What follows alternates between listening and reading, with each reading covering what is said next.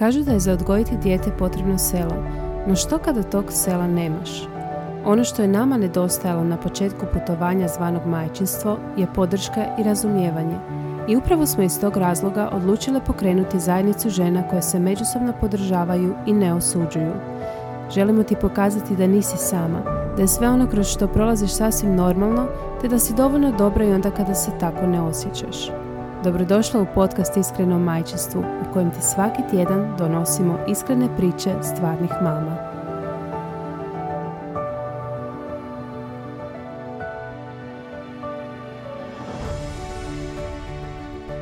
Pozdrav drage super mame, dobrodošle u još jednu epizodu podcasta Iskreno o majčinstvu.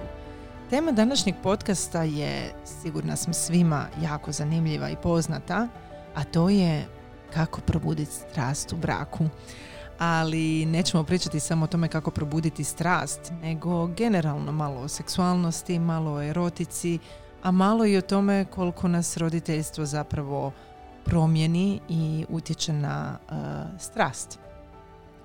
Uh, sponsor današnje epizode je Lelo, svima jako poznat, i želim ovim putem pozvati da obratite pažnju na njihovu rasprodaju za Valentinovo do pedeset posto. Lelo inače ima različite igračke koje su dizajnirane i za solo ljude, ali i za parove, i tu su da pružaju vrhunske orgazme zbog svojeg premium dizajna. A ujedno ćemo najaviti kako će i na našim društvenim mrežama biti jedno slatko darivanje upravo jedne igračkice, pa bacite pogled. A sada se mi bacamo na temu našeg podcasta. E, pozdrav drage super mame. E, danas je naša gošća Dubravka Håkansson, inače seksualna terapeutkinja, i dobrodošli u ovu epizodu. Hvala lijepa. E, za početak, evo, ja bih voljela da se vi sami malo više o sebi kažete, čisto da žene dobiju dojam e, koga smo mi to ugostile u ovoj epizodi koja će se posvetiti zapravo temi kako probuditi strast u braku. E, hvala vam lijepo na gostoprimstvu. Jako mi je drago i jako volim pričati o ovim temama. Znači, moje ime je Dubravka Gladoić Håkansson. E, kao što čujete, jedno prezime je hrvatsko, drugo je švedsko. Mm-hmm. Ja već dugo godina živim i radim u Švedskoj i tu sam e, magistrirala e, nauku o seksologiji.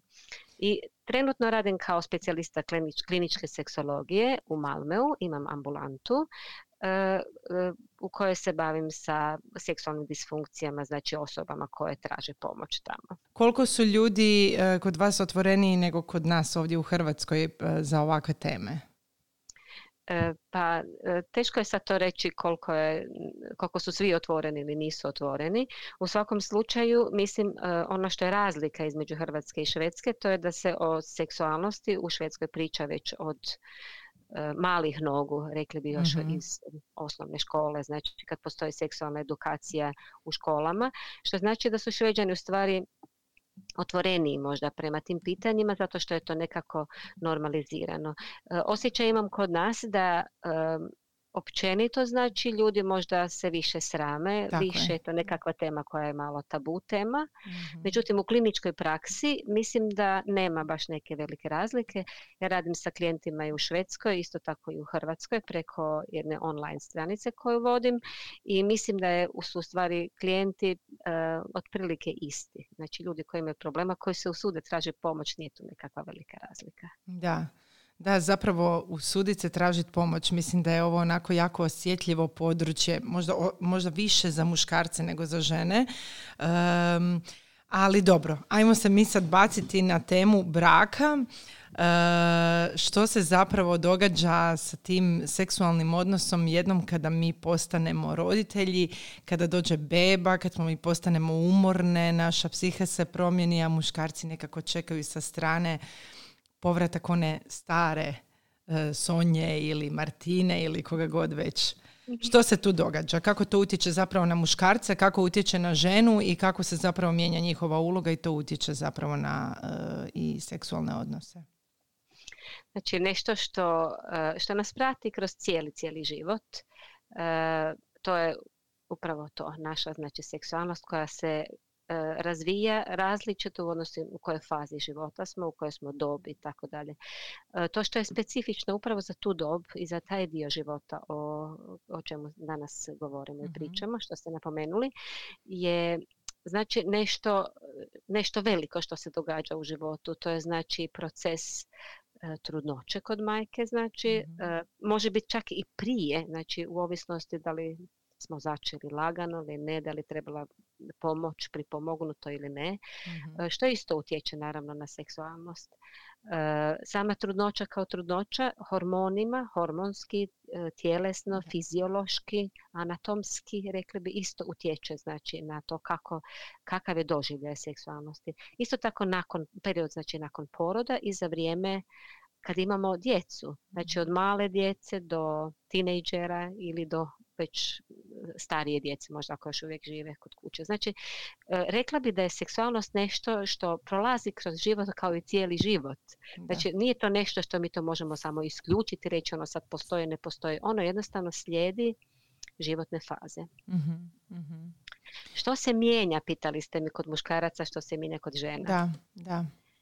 E, pa recimo, znači... E, Ima znači puno različitih faktora koji utječu naš, na naš doživljaj, znači naše seksualnosti. Ja sad trenutno znači ne pričam samo o spolnom odnosu. Spolni mm-hmm, odnos je naravno nešto što je dio naše seksualnosti koji može biti, ali ne mora. Seksualnost je nešto puno šire. Mm-hmm. Znači taj sam doživljaj, znači da možda želimo dijete, koje možda želimo bebu, gdje znači do tog procesa začeća može doći lagano ili teško, je isto dio gdje, gdje fokus znači nije na tjelesno zadovoljstvo, tako nego je na reprodukciju. Da. Je tako? Da. Znači to je isto nešto što utječe na to kako u tom životnom periodu e, doživljavamo znači našu seksualnost. Mm-hmm. Sama trudnoća čini da hormoni utječu znači jako na, i na psihičko i na fizičko zdravlje i, usje, i, i osjećajte nekakve, ne znam, privlačnosti, seksualnosti, libida, gdje se ono može biti, može biti smanjeno, može biti jednako, ali može biti jako povećano. Da. Znači sve to jako individualno. Uh,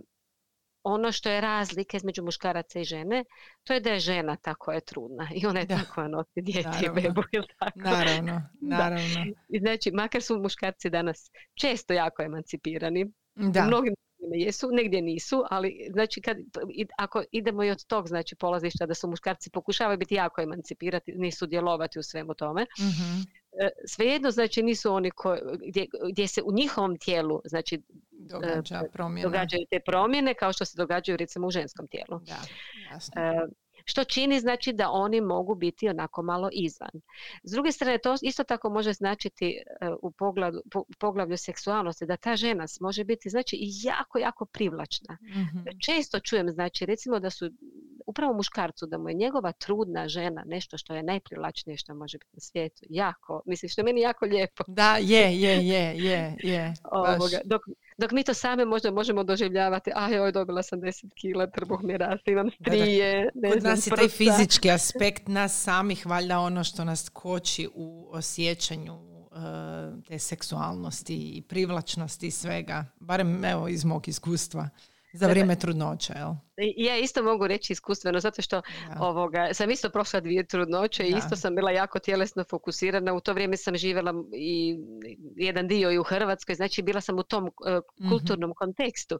Da. Gdje isto se čo, jednostavno kao žena nekako više ne osjećaš onako privlačno. Mm-hmm. S druge strane sam čula, sad kad radim sa tom problematikom dosta recimo i sa seksualnošću inače dosta, sam, vidim da u stvari puno žena sebe znači doživljava na jedan način, dok ih muškarci u stvari vide na sasvim drugačiji. Tako je, je, je, je. Zapravo, e, možda nije onako, ne držimo se sad baš protokola cijele ove epizode kako sam mm-hmm. planirala, ali e, ja se sjećam onih trenutaka, recimo kad sam rodila, i onda bi razmišljala, joj, pa nisam se sad ni odepilirala, ono, joj, ne izgledam si nikako, joj, sva sam si, ono, mirišem si na mlijeko dječje. A njemu je tako svejedno bilo. On kaže, ti si meni lijepa i ovakva. Koliko je nevjerojatan taj naš uh, doživljaj nas samih, koliko je nama ženama, jel to sad, mislim, teško je generalizirati, ali čini mi se da je to kod većine žena onako jedan step back. Uh, ako se ne osjećamo dobro u svojoj koži, da onda je jako teško se možemo opustiti s partnerom. naravno. I isto tako, mislim, i fiziološki neke stvari od njih ne možemo pobjeći. Mislim, prsa, recimo, koja mogu da. biti jako erotski organi, možemo ih voljeti, da. možemo uživati u stimulaciji, bradavice, ne znam, odjedanput postaje flaša, flašica, je. bočica za bebu, znači mlijeko, da. Uh, što se možda nama ne čini kao nešto jako erotski, jer ne, ne, ne želimo povezivati tako te dvije je, stvari, da. nekako ne ide skupa i to nam malo ne bude u glavi, kako bi rekla. Mm-hmm. Ne bude baš jednostavno niti za posložiti u glavi. Je, je, I onda je nekako jasno. lakše u tom trenutku možda se posvetiti samo majčinstvu, ne razmišljati tako o ničemu je. drugome. Tako da, s jedne strane, znači, žena, žena prolazi tu fazu, znači trudnoće, dojenja, poroda, dojenja, majčinstva, fizički, znači ne Tako samo je. mentalno, nego mm-hmm. fizički, dok muškarac mentalno, ako je emancipiran, želi biti u svemu tome, pomogne, napravi najviše maksimalno koliko može, mm-hmm. ali tjelesno, fiziološki, znači nije u tome. Mm-hmm. Tako je. E, i, mm? Što biste tu preporučili, recimo...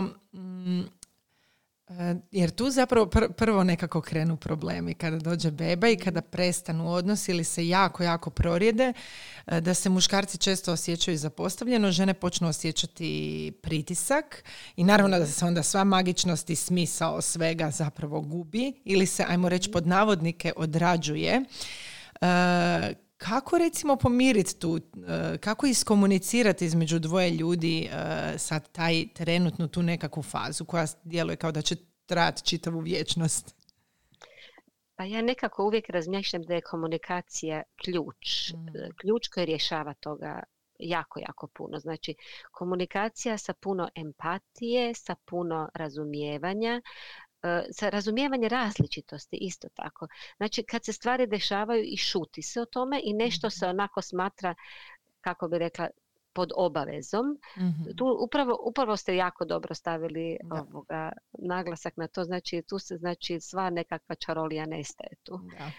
E, e, često imam osjećaj da žene same na sebe e, e, kako bi rekla, da sa, same nekako misle da stvari naprave najbolje. Mm-hmm. I zato im je teško, znači, na neki način e, opustiti se i dati jedan dio drugih stvari koje stvarno te partner drugi koji, koji mm-hmm. postoji s druge strane, koji isto može napraviti. Znači, jedina stvar koju taj partner, ako se radi o muškarcu, znači, mm-hmm. odnosno osobi koja nije rodila, reći da, će da, reći. Da, da, da, da. Znači, jedina stvar, znači, koja je u stvari ta osoba ne može napraviti, ja ona ne može, nema prsa, nema bradavicu, nema to majčino mlijeko. Ali sve druge stvari u stvari taj pra- partner može napraviti. Isključivanjem i emocionalnim, i znači seksualnim, a i brigom o dje, bri, brizi o djetetu mm-hmm. ili o obitelji na neki način, gdje su te nekako uloge podijeljene, tradicionalno podijeljene, sama ta uloga, znači tradi- tradicionalna uloga čini da se muškarci stvarno osjećaju isključeno. isključeno. Da, da. Znači, žena ima nekakav, kako bi rekla, u tom trenutku ima neku prednost. Ima prednost što je trudna, što nosi bebu, što beba raste mm-hmm. u trbuhu, što bebu rodi, što bebu doji, jel tako? A muškarac mm-hmm. to samo sa strane prati. Je. A u jednu stvari može biti, on ne može roditi, ali može biti prisutan pri porodu. On ne mora je. roditi, ne, ali može stješiti, može gladiti, može masirati. Tako je, tako je. Sudjelovat, sudjelovat, tako je, sudjelovat. Slažem se. Poslije poroda, znači, možda muškarac nije taj koji će baš staviti, imati bebu na prsima za prvo mm-hmm. dojenje, ali dok je dete podojeno, može muškarac u taj tako razumete. Je. Da, da, da. Znači, da. sudjelovanje. Mislim da je sudjelovanje jako, jako važno. Tu se, znači, dijeljenje emocija, dijeljenje, znači, praktičnih mm-hmm. uh, stvari koje se, sve što se može podijeliti. Da, slažem uh, se. Čini ipak da se taj partner na neki način isto osjeća vrijedno. To je u stvari, znači, da. da se osjeća vrijedno, da isto, znači, nije samo da ide na posao i zarađuje novac, nego isto tako, tako vrijedno, znači, u tom emotivnom dijelu mm-hmm. sa, mm-hmm. sa obitelji, da. sa djecom. Jako mm-hmm. lijepo. Um, I onda sad krenemo razmišljati o tom koji bi bio neki magični broj. Radile smo mi često puta ankete među mm-hmm. našim pratiteljicama, koliko je to često odnosa one imaju. Um, Postoji li neki magičan broj? Što kaže struka, koliko bi trebalo uh, odnosa imati da se održi ta nekakva ono vatrica među, među ljudima? E, Pa ovako, znam, to, to je znači nešto što se obično najčešće može mjeriti. Znači, mi jako volimo statistiku. Da, naravno. Jako volimo brojeve. je, znači, je. Ono jedan put, jedno, dva put, je, jedno, je, svaki da, drugi da. dan. I s time onda automatski raste naša vrijednost. Ja to, ja to znam po sebi, a znam da, svjesna sam da nije tako. I da nije u konačnici taj broj relevantan. Ali evo, prepuštam vam. Mm.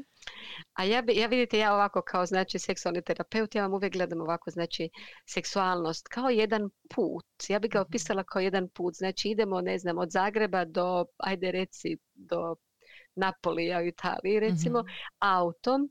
I znači cijelo vrijeme smo jako fokusirani na cilj, a cilj nam je znači Napoli tamo dolje, negdje mm-hmm. na jugu Italije, mm-hmm. a trebamo proći tjedan dana s autom i svašta proučiti, vidjeti, osjetiti, pogledati, imamo jako puno mogućnosti. Ja bih rekla, taj Napoli vam je nešto što bi rekli seksualni odnos, a seksualnost da. znači je nešto što, što proživljavamo kroz cijeli put.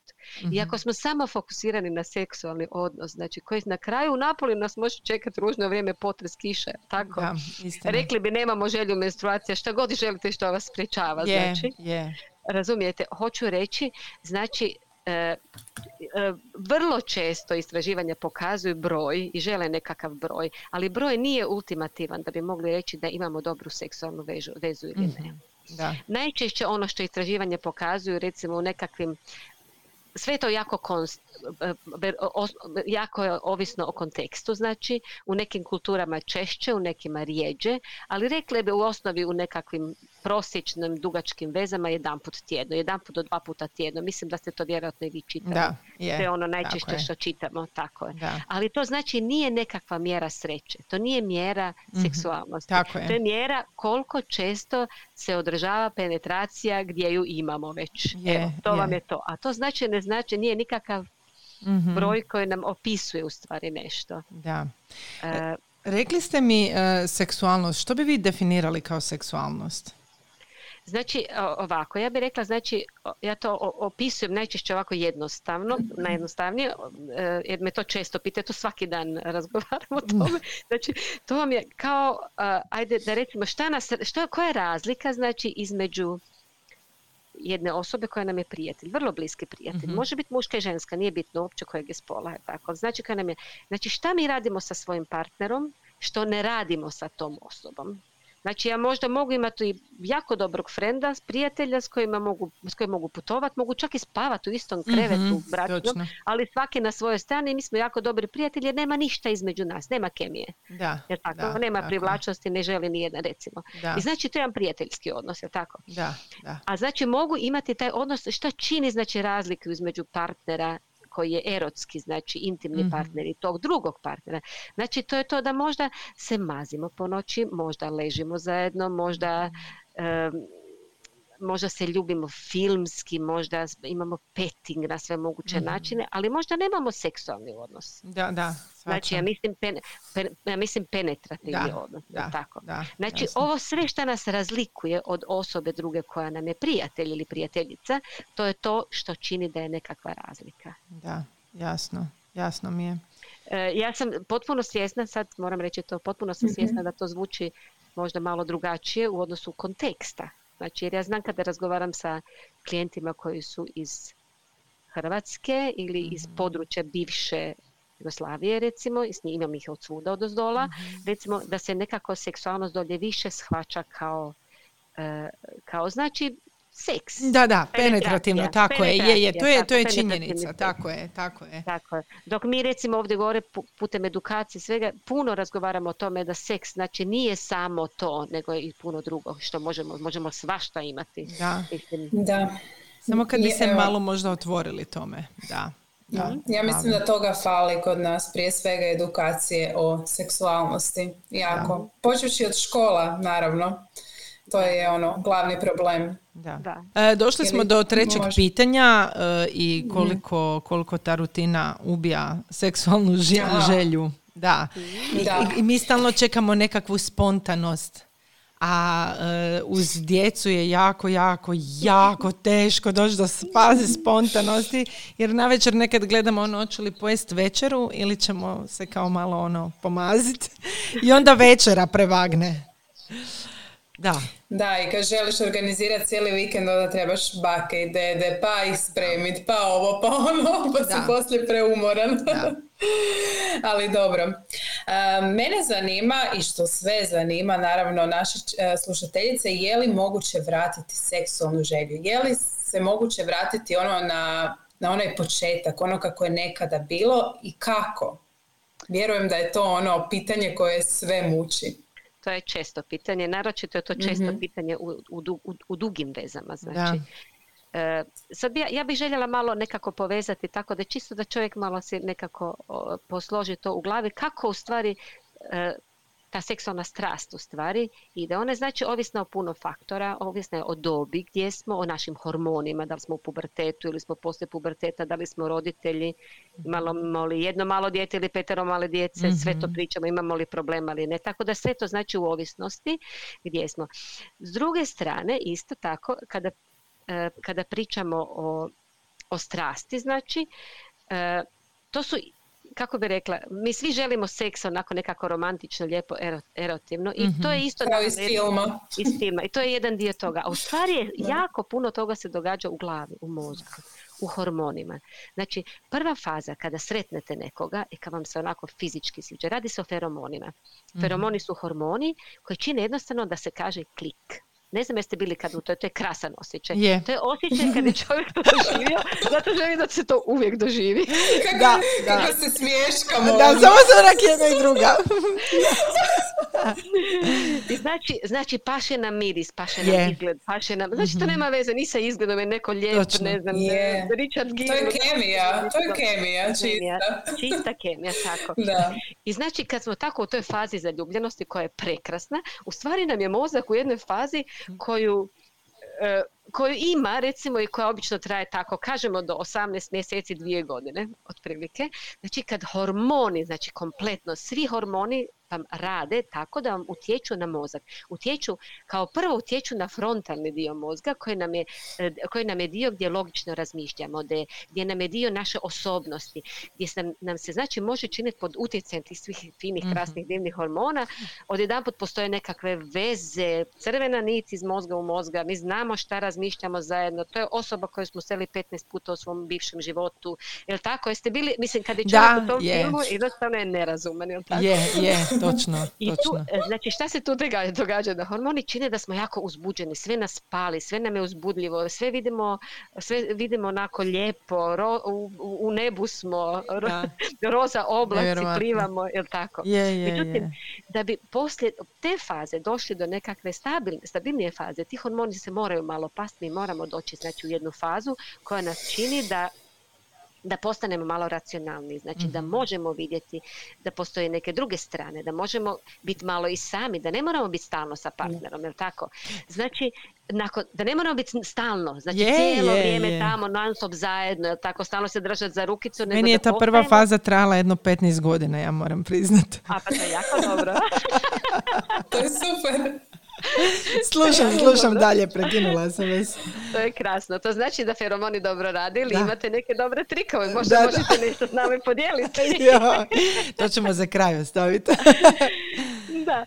Da. U svakom slučaju ovoga, šta sam htjela reći, znači kad se dođe do te nekakve, ta prva faza je znači u stvari reprodukcija, tu jako mm-hmm. puno idu znači ti nekakvi nagoni, što mm-hmm. bi nekako onako rekli, ne znam, nagoni, znači u stvari je cilj svega toga znači da se reproduciramo kao vrsta. Da. Međutim kad ti znači hormoni, kad to sve skupa počne polako padat, kad mi počinjemo vidjeti normalno, jel tako, onda smo u stvari u fazi kad se može razvijati ta nekakva duboka povezanost. Da. I ta duboka povezanost je, to je nešto što dalje traje. Jel tako? I ona što duže traje ta duboka povezanost, e, to smo više, više imamo kapacitet stvoriti obitelj, stvoriti djecu, znači e, stvarati znači taj nekakav životni put zajedno. Da. Međutim, ta prva faza u kojoj smo bili ili u kojoj smo možda nekad bili s nekim drugim, i uopće nije bitno kad, kad smo da. Proživjeli, da. Ona je jako, jako intenzivna. I to je nešto što nam stvara onako jedan osjećaj da je uvijek želimo nazad.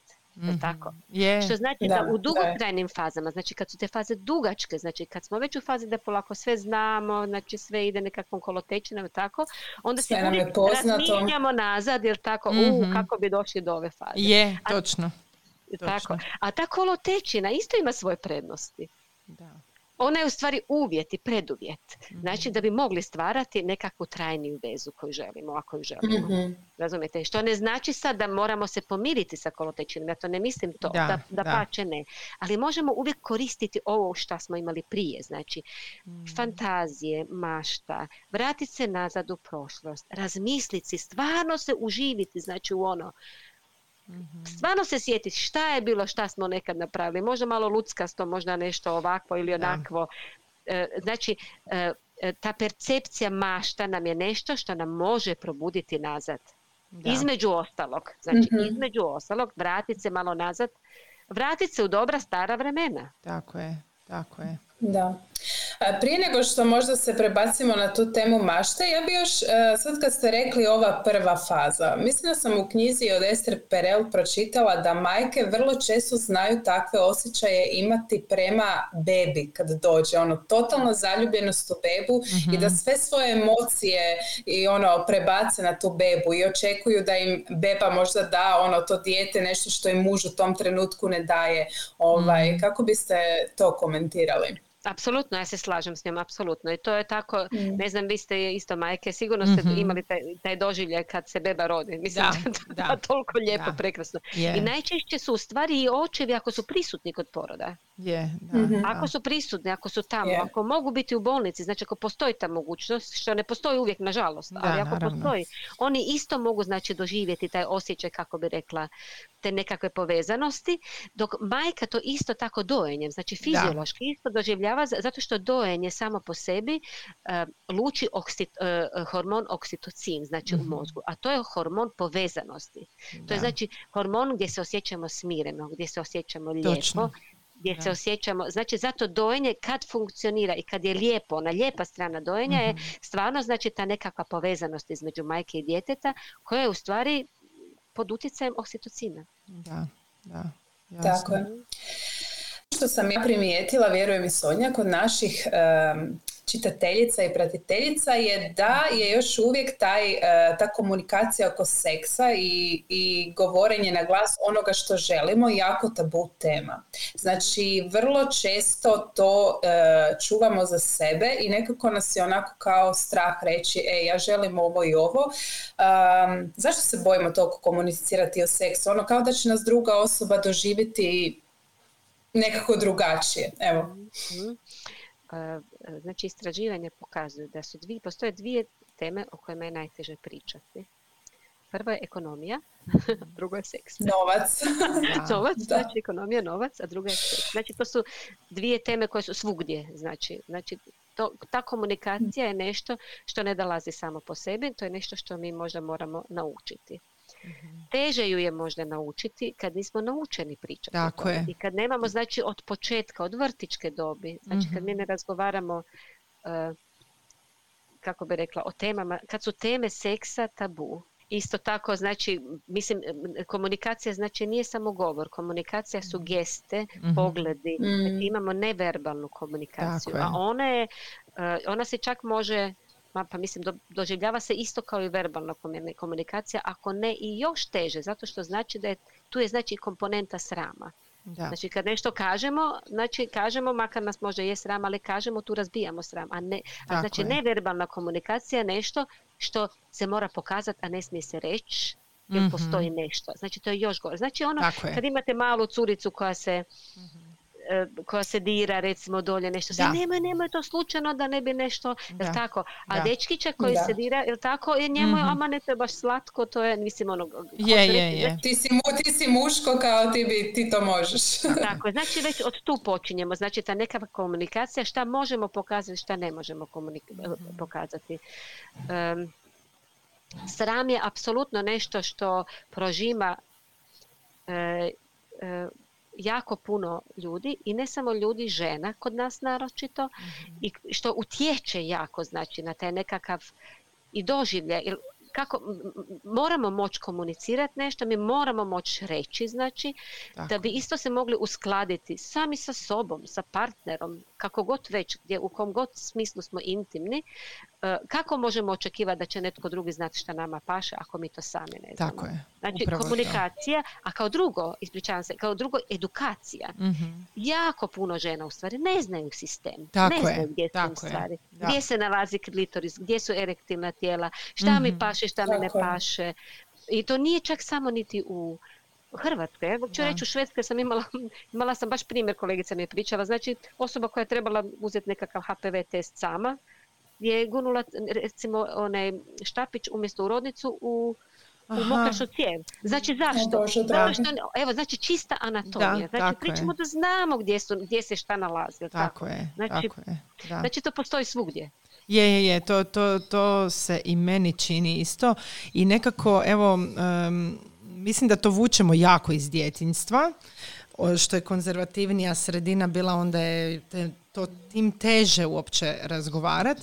Ja to vidim jako puno kroz, ja inače recenziram uh, seks igračke i gledam koliko su ljudi u reakciji na uh, prezentaciju nečeg što, što je stvarno čisto stručno, znači ne pričam ja sad tu, evo danas sam baš sad ono, izdivljala s tim, nego zaista baš stručno, uh, žene se srame, one sve toliko onako potiho pošalju intimno pitanje, onako uh, da se ne vidi, neće ostaviti komentare, neće, znači sejvanja recimo takvih uh, objava je jako puno, dok je jako mali broj reakcija u smislu lajkanja i slično, gdje netko može vidjeti da si ti sad ostavio tu nekakav lajk.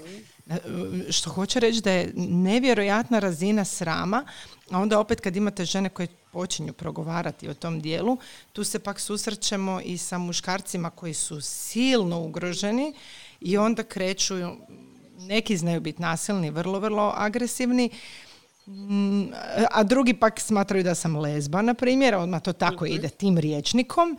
Uh, I sad mene zanima kako da jedna žena koja se možda malo i srami predoči svom mužu, predloži svom mužu, na primjer, seksualne igračke za malo onako raspiriti strasti u braku, a da se on pritom ne osjeća ugroženo. Jer čini mi se da njima prvi osjećaj, aha, ja nisam dovoljan.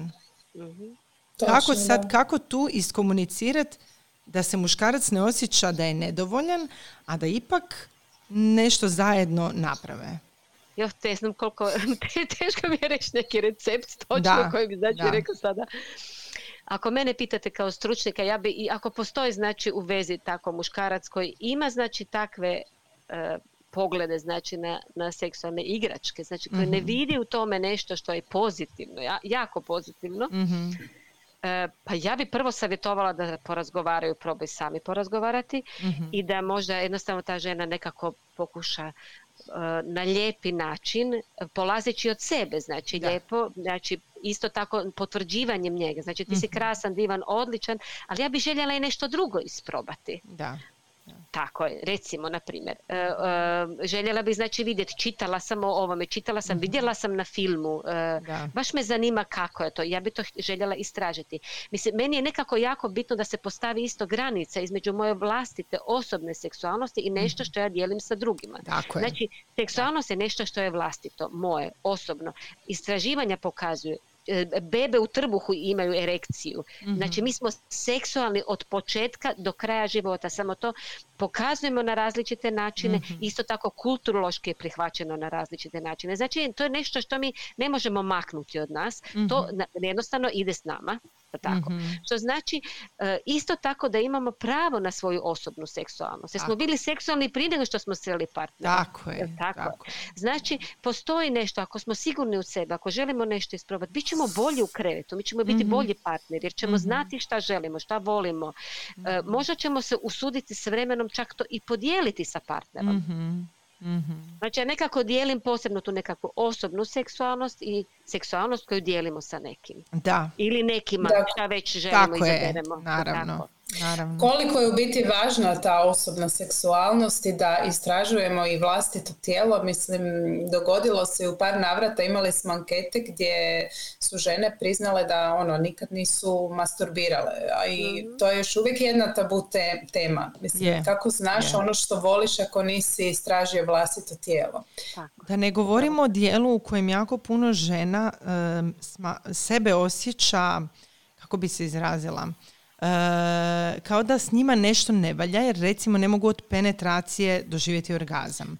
I onda šute. Da. I kad smo radile ta istraživanja, to je bilo osamdeset šest posto.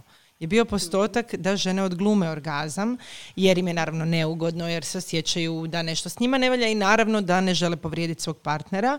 E, I onda odglume orgazam. Znači, sebi uskraćuju zadovoljstvo. E, kak, kako tom doskočiti uopće? Evo, ja stvarno ne znam.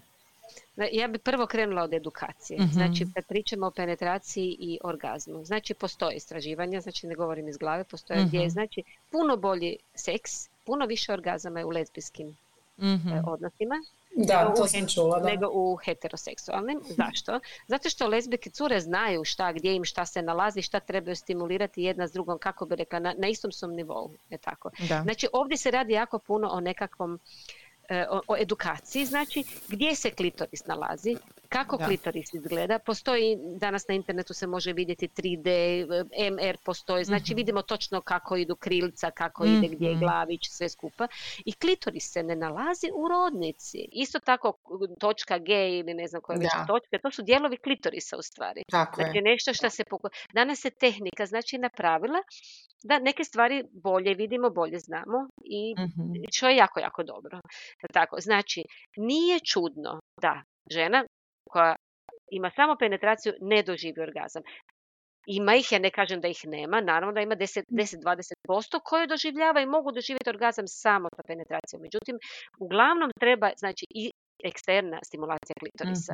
Upravo da. Anatomski, znači, ako pričamo. Što da. Se tiče srama, znači, to je nešto... Nešto što je, znači, radi se o genusu. Kako su žene, znači, o, ro- o rodnosti, što bi rekli na hrvatskom. Da, da. Znači, o, ovoga, kako su žene odgojene, kako su muškarci odgojeni. Razumijete? Da. Znači, u tu nekakvom, nekakav maskulinitet, tu ne ulazi, tu ulazi, znači, to da muškarac mora zadovoljiti ženu. A u, znači, taj feminizam, znači, taj ženska rodnost, opet s druge strane, smo odgojeni da možda ne znam, da možda nije ok da nemamo orgazam ako mm-hmm. je samo penetracija, je. Da ne znamo gdje nam se stvari nalaze, mm-hmm. da osje, imamo osjećaj srama ako to nije tako i da bi to izbjegli, znači radi se o tome da izbjegnemo znači, nešto što, nas, što, što nam je neugodno, onda žene u tom slučaju odglume orgazam. Da, a zaboravljamo na jednu stvar, a to je da je klitoris jedan jedini organ kojeg nosi žena, koji je isključivo namijenjen za zadovoljstvo. On nema nikakvu drugu funkciju. Da. Ja bi ovo htjela staviti onako crvenim slovima. Da, da, da. Znači, klitoris je isključivo za zadovoljstvo. Da, a to točno. Tako zanemarujemo. Zanemarujemo da, da. I tu je, tu je ta, taj sram i tu je m, često puta, evo recimo i kod tih različitih stimulativnih igračaka, znači koji ne moraju biti penetrativni. Ja kad pričam sa ženom, oni svi odmah doživljavaju seksualne igračke sad nekakve ono, jel, filmske horore doslovno, koji nemaju veze uopće sa zadovoljstvom. E, postoje stimulativne igračke koje možeš koristiti i sama, možeš koristiti i sa partnerom, ali nekako ono, kao da se muškarci tu odmah ono, aha, znači nisam dovoljan, nisam dovoljan. Ja sam to znači... svom partneru inače predočila tako da mu želim uh, pomoći da ne dobije upalu karpalnog tunela. I to je, to je prošlo. I mislim, i to smo kroz aprekanciju proveli i mislim, ono, na obostrano zadovoljstvo, jel? Da. Tako da... da. Mislim, ja ono što bi uvijek preporučila ženama stvarno što se tiče seksualnih igračaka, upravo to što ste rekli sad, mm-hmm. Sonja. Znači, e, seksualne igračke mogu svašta stimulirati. Da. Mogu u rodnici, mogu te moguće točke mm-hmm. koje su gdje su u stvari klitoris sa unutrašnje strane. Isto tako može stimulirati klitoris. Mm-hmm. Postoje klitoris vibratori. Mm-hmm. Jel tako? Znači, tako je. Sve ovisi tako, ali mislim u stvari klitoris vibrator. To je u stvari najvažnija stvar. Tako zato što je klitoris je taj koji nas, koji nam u stvari stvara zadovoljstvo. Tako je, tako je. E, i e, koje nas dovodi do orgazma. Znači, to su u stvari, taj napredak sa seksualnim igračkama je fantastičan u stvari. Da. Ja sam upravo bila na jednom, je, na jednom kongresu koji je bio izvrstan, nordijski kongres kliničkih seksologa, gdje se jako puno govorilo o A I tehnikama, mm-hmm. o robotici, o V R-u. Znači, V R su one naočale koje da, se stavljaju da, da su u stvari na... Virtualna stvarnost. Znam, virtualna da, da, stvarnost, da, da, da. Tako je, dobro. Da. I znači napredak seksualni, ma mislim jako dobro, odlično. Ja sam došla, ja sam došla doma mužu, ja sam rekla slušaj, žao mi je jako, ali kad dođe robot taj će svirat gitaru, sjediti u more i, i vozit brod, samo da znaš. Vrhunski, znači, o Bože dragi, dakle dobro, to nas čeka. E, s, s, s ovim, sa ovim će biti ugroženi. Da, dobro, gledaj, ali mogu oni i sebi prilagoditi pričice kroz virtualnu stvarnost. Naravno, naravno. Da. Da. Um, Uglavnom, vrlo zanimljivo. Da. Jako stimulativno, da. jako je. stimulativno, da, je. jako dobro. Pa evo, javite nam kad bude ta, ta konferencija ili što god je, vrlo rado ćemo i mi doći je, da isprobamo. Je. Tako je. Da. E, m, zašto su važni onda ta erotska mašta i istraživanje vlastitog tijela? Dal, dal, um, mislim da često puta se zna i dogoditi da se um, parovi ljute jedno na drugo, ako ovo drugo istražuje samo sebe, odnosno samo zadovoljava se, a u braku smo, pa zašto ti to radiš, pa imaš mene i tako dalje. Koliko je potrebno zapravo e, da i imamo te malo ono, trenutke samozadovoljavanja i trenutke seksualnih odnosa? Um, evo, to me interesira. E, pa evo, ja bi, ja bi to rekla ovako, da je raznolikost jako dobra mm-hmm. za libido kao prvo, znači za seksualnu želju. Jako, jako dobra. Znači raznolikost. E, a u raznolikost spada isto tako, znači da imamo seks sami sa sobom, što bi ja rekla, mm-hmm. masturbacija, da imamo s nekim drugim, da imamo u mašti, da imamo preko vera ili robota, kako već tako hoćete, je, da, ili sa seksualnim da. igračkama mm-hmm. ili ne. Znači sve je to nešto što nas proširuje. Mm-hmm. Da. Ja bi to rekla isto kao jedan put, evo pričala sam o putu prije, ja to opet ja to tako nekako volim u, u metaforama, zato što to se tako nekako najčešće dobro prihvaća isto. Znači, isto druga stvar, kad, znači ako radimo jednu te istu stvar, cijelo vrijeme živimo u jednom te istom malom mjestu, nisam nigdje bila, ili ako sam prošla malo svijeta, malo sam vidjela, mogu ocijeniti da mi se ovo sviđa, ovo mi se ne sviđa, tako da bi je. ovdje živjela, u, jako rada, ali ovdje ne bi nikada, jel da, tako? Je, znači, tako to nas je. proširuje i seksualno, isto tako, znači kao... Uh, poglede, a isto tako je, mislim, osobna seksualnost je znači nešto što svako nosi sam sa sobom. Da. Jako važna stvar. Jako, da. jako važna, jer ju imamo od početka do kraja, na neki mm-hmm. način, jel mm-hmm. tako? Da. Zna se recimo da se seksualni odnosi sa starošću najčešće prorjeđuju, da. ali seksualnost sama po sebi najčešće ne. Mhm.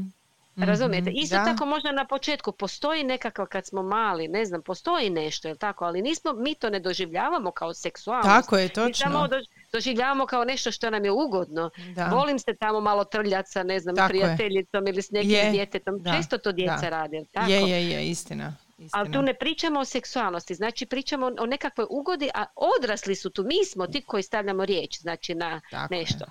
Razumijete? Mm. Tako, isto tako sa osobnom seksualnošću ili sa nekim drugim ili drugima. Tako, to je znači nešto što je isto dio nas, što nas slijedi cijeli mm. život i na čemu trebamo raditi i na neki način uh, je bitno isto da se osjećamo dobro mm-hmm. u tome. Ako se ne osjećamo dobro u tome, onda bi trebali potražiti pomoć. Tako je. Po meni. Da. Da, u biti to sam baš htjela pitati, uh, imali kad bi se onda, recimo, parovi trebali javiti seksualnom terapeutu? Imali nekih ono... Mm-hmm. Uh, kao trigera, odnosno momenta u kojima da, se da, treba ono, odlučiti. Ok, ono, sad kažeš, moram okay, ići. To je sad, sad, bi trebalo, sad bi nam stvarno trebala jedna stručna pomoć. Pa ja bi nekako to rekla da je tu...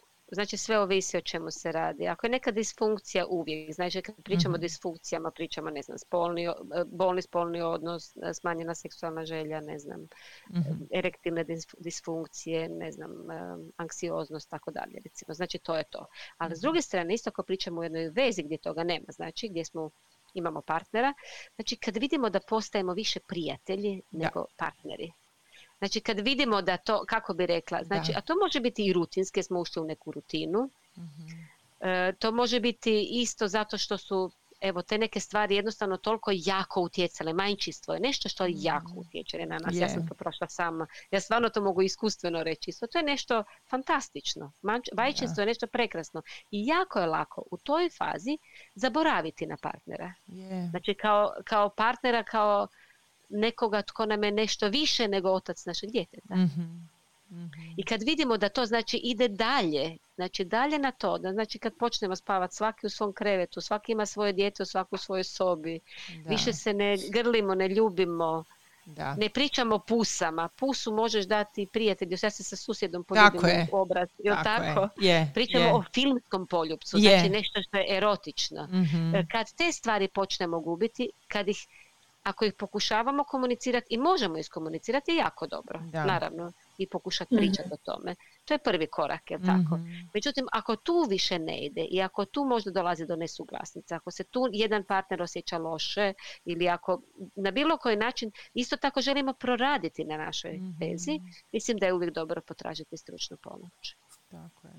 Slažem se. Da, da. O, mislim, obično inicijativu uvijek žena uzima nekako da se javi, a muškarci su tu malo, barem kod nas u Hrvatskoj, još ajme, ono, sramota, šta ćemo sad mi tamo, ono. Mm. Ili, ili, ili ovaj, kao, kao da im utječe na samopouzdanje činjenica da sad oni tu nisu ispunili svoje dužnosti i odlazak onda nekom stručnom bi to kao potvrdilo. Barem ja takav dojam imam.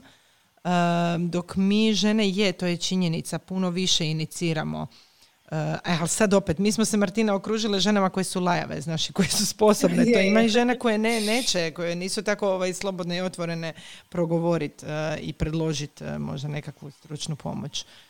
Mm, ja bih za kraj htjela još samo ovaj, da mi potvrdite ovo. uh, jako često pričamo uh, o situacijama gdje su mm, muškarci ti koji su puno većeg libida, dok su žene onako ma, m, zaborave na tu seksualnost i, i pretvore se zapravo u mame. Ali ima jako puno primjera, ja barem sam okružena sa ženama koje imaju puno jači, puno veći libido od svojeg partnera. Tako da evo, htjela bih da možda se njima malo isto obratimo. Um, kako tu uh, ovaj, što, kako to, uskladiti, da, da, kako uskladiti, jer često, evo, ne mogu sad reći ali iskustveno ili nije, ali um, zna se dogoditi da mi žene um, koje imamo viši libido, da ti partneri se izgube u tome svemu. Izgube se. Kako tu naći balans? Kako tu uh, postati ponovno uh, seksualno kompatibilan? Znači, postoje isto, tu su znači, isto nekakvi nivoi. Znači, prvo je taj nekakve, nekakav uh, uloga, uh, uloga muškarca. Znači, imamo te neke mm-hmm. uloge koje su dio maskulinitetskih tih nekih normi. Mm-hmm. A nor, te norme nam govore, one su, tradi, ja, one su tradicionalno, isto u trad, tradicionalnim društvima jako zastupljene. To je taj, znači, muškarac je taj koji treba imati inicijativu, on treba imati puno hormona, njemu se uvijek mora dići, on mm-hmm. mora uvijek, jel tako. A žena je ta koja se, da, bi, da, se, da ne bi bila osuđivana, onda ona mora se kao malo povući. Znači, yeah. sad kad taj balans nije takav, kad ta ravnoteža je malo drugačija, a mi smo svi različiti u stvari. Da. Svi smo različiti. Neko ima veću seksualnu želju, neko ima manju, neko u da. Fazama ima veću, neko ima manju. Tako je. E, ja bih rekla generalno, ne mogu reći da, e, mogu reći generalno da ljudi imaju različitu seksualnu želju, a ne tako mogu je. Reći generalno da muškarci imaju višu, višu žene manju. Da, da. Mogu mm-hmm. reći možda generalno da dečki više u pubertetu i kao jako mladi mm-hmm. muškarci imaju nešto višu, najčešće seksualnu želju zato što su testosteron, oni se znači, mm-hmm. on, seksualna želja se hrani testosteronom. Mm-hmm. Oni su tada puni testosterona. Žene isto tako, i mi ga imamo isto testosteron, ali smo ovisne i o estrogenu i o progesteronima. Mm-hmm. Tako da se ta nekakav balans nakon trideset otprilike izjednačava. Mm-hmm. Znači, tu smo otprilike negdje da. Oko trideset, tu smo negdje isti. Sad, ako postoji ta nekakva diskrepans, znači razlika u, mm-hmm. u seksualnom libidu, znači negdje, znači neko ima višu želju, neko ima manju želju. Za, upravo zbog toga se sad bitno jako vratiti na ovo što smo prije pričali. Znači, radimo o toj cijeloj lepezi i seksualnosti se radi. Da. Znači, ako mi možemo ponekad imati seks, ponekad sami sa sobom, ponekad maštat gledati film, ponekad ovo, a ponekad i sa partnerom, onda mm-hmm. se to nekako može i izjednačiti. A to je bitno i za muškarci i za žene. Znači, mm-hmm. ne radi se samo da muškarci moraju, ne znam, imati, imati mm-hmm. sve moguće, a žene moraju, ne znam, nego, da, da. Znači, tu dolazimo do tih nekakvih e, e, tu se vraćamo se u stvari na ono o čemu smo pričali i prije. Znači, da. Tako. Da.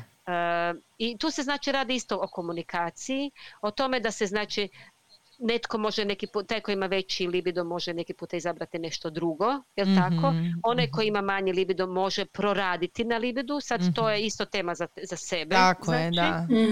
Da, da. Razumijete? I gdje se znači na, na neki način treba uskladiti, ko što se treba uskladiti svugdje drugdje yeah, u, yeah. u drugim dijelovima života gdje se usklađujemo uvijek. Tako je, tako je. Um, E, dobro, evo Dubravka, hvala vam jako puno. E, mi smo već sad na četrdeset osam minuta. Mislim da bi o ovoj temi trebali još više pričati. Nadam se da će biti prilike za to. E, osobito ovako, ovako kada dobijemo nekog e, elokventnog i stručnog koji zna onako vrlo jasno sve postaviti bez osjećaja e, upiranja prsta, ko je kriv, ko nije kriv, ko bi mogao više, ko bi mogao manje, jer to najčešće mi u partnerskim odnosima radimo ping-pong. Um, evo, hvala vam što ste, što ste sudjelovali u, ovom, u ovoj epizodi podcasta. Hvala vama, hvala najljepše, meni je jako drago i uh, sretno. Da, sa svim, da. Hvala puno. Evo, ja se... Ja se isto nadam da, da ćemo nastaviti pričati o ovome i možda svaku temu zasebno obraditi. Meni dakle. bi bilo vrlo drago i mislim da je ženama vrlo potrebno to. Dakle. Da se što više otvoreno o tome priča, da vide da nisu same i, i da se može na kraju. A možda nas i krene, možda nas krene još i koji tata slušat, znaš, jer kad krenemo ovim temama, oni poskrivečki će to sigurno negdje čuti. Tako da ćemo dobiti još slušatelja. Hvala vam. Eto, hvala, hvala i vama, drage žene. Hvala vam najljepše, hvala. Eto, čujemo se, pozdrav. Čujemo se, pozdrav, pozdrav.